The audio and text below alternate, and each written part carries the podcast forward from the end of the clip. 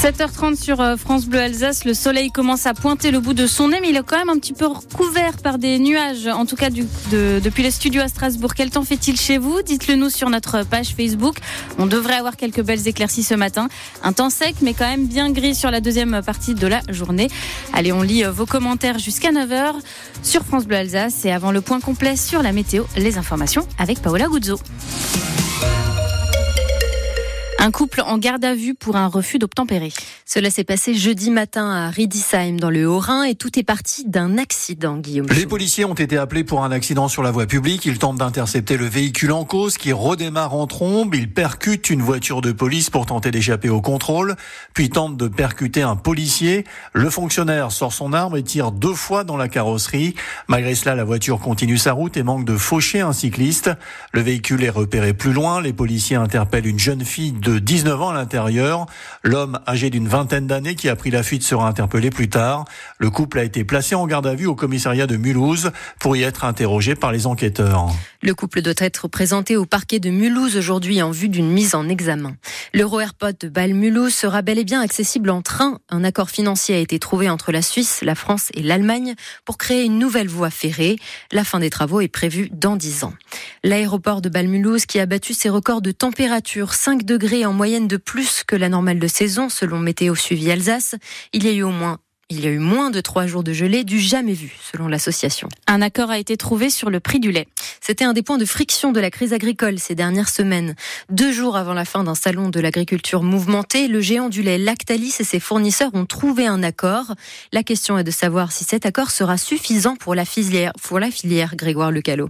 Il est en tout cas au-dessus de ce que les agriculteurs obtenaient ces derniers mois. En janvier, Lactalis payait 405 euros la tonne de lait à ses fournisseurs, un prix qu'ils jugeaient très insuffisant pour couvrir leurs charges, se dégager un revenu et payer leur protection sociale. L'énervement est monté d'un cran avec la mobilisation du début de l'année.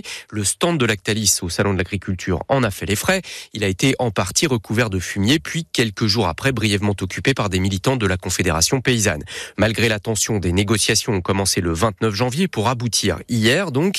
L'accord trouvé fixe le prix de la tonne de lait à 425 euros, soit 5 euros de mieux que la première proposition du géant laitier, un prix qui couvre les trois premiers mois de l'année. Dans un communiqué, l'organisme qui représente la majorité des fournisseurs considère, je cite, que la responsabilité l'a emporté du côté de l'entreprise. Pour autant, le compte n'y est pas pour tout le monde. La Confédération paysanne demandait 450 euros la tonne. Pour de nombreux agriculteurs, l'accord d'hier est un premier pas, mais pas une fin en soi. La Fédération nationale des producteurs de lait a salué cette cette décision hier en la qualifiant de grosse progression. La communauté internationale réclame un cessez-le-feu à Gaza et une enquête jeudi des tirs israéliens et une bousculade pendant une distribution d'air humanitaire a fait plus de 110 morts. Le président Joe Biden a aussi annoncé que les États-Unis participeront à des largages d'aide humanitaire sur la bande de Gaza. À Colmar, une association organise des sorties en tandem pour les malvoyants. Des sorties organisées par l'association Cécité et la Fédération des aveugles d'Alsace-Lorraine Grand Est tous les premiers vendredis du mois. Au programme des tours d'une vingtaine de kilomètres dans le vignoble, la première sortie de l'année a été organisée hier, Guillaume Schum. Au menu de la balade, Colmar, les routes cyclables du vignoble, une vingtaine de kilomètres sont prévus. Dempsey et non-voyant, il a un large sourire. Moi, je ne travaille pas, je suis à la maison toute la journée, ça permet de, de sortir aussi de discuter avec euh, des personnes. Et comme ça, vous faites un petit peu de sport, monsieur Oui, oui. Véronique est déficiente visuelle, elle adore faire du tandem, c'est toujours de bonnes sensations. Quand il y a des descentes, bien, bien sûr, on le ressent.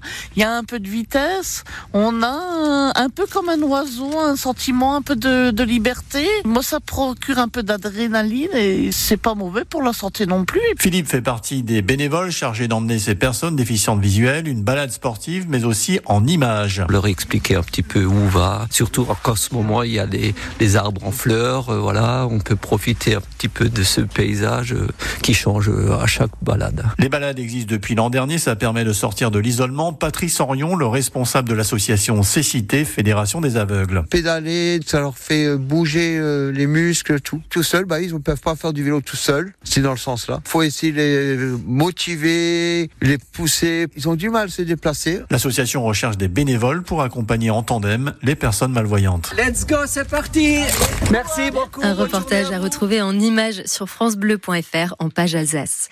Et vous les avez peut-être rencontrés devant votre supermarché. La collecte des Restos du Cœur se poursuit aujourd'hui.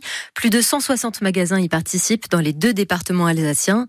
L'association fait face à un nombre croissant de bénéficiaires et espère récolter 300 tonnes de nourriture en Alsace.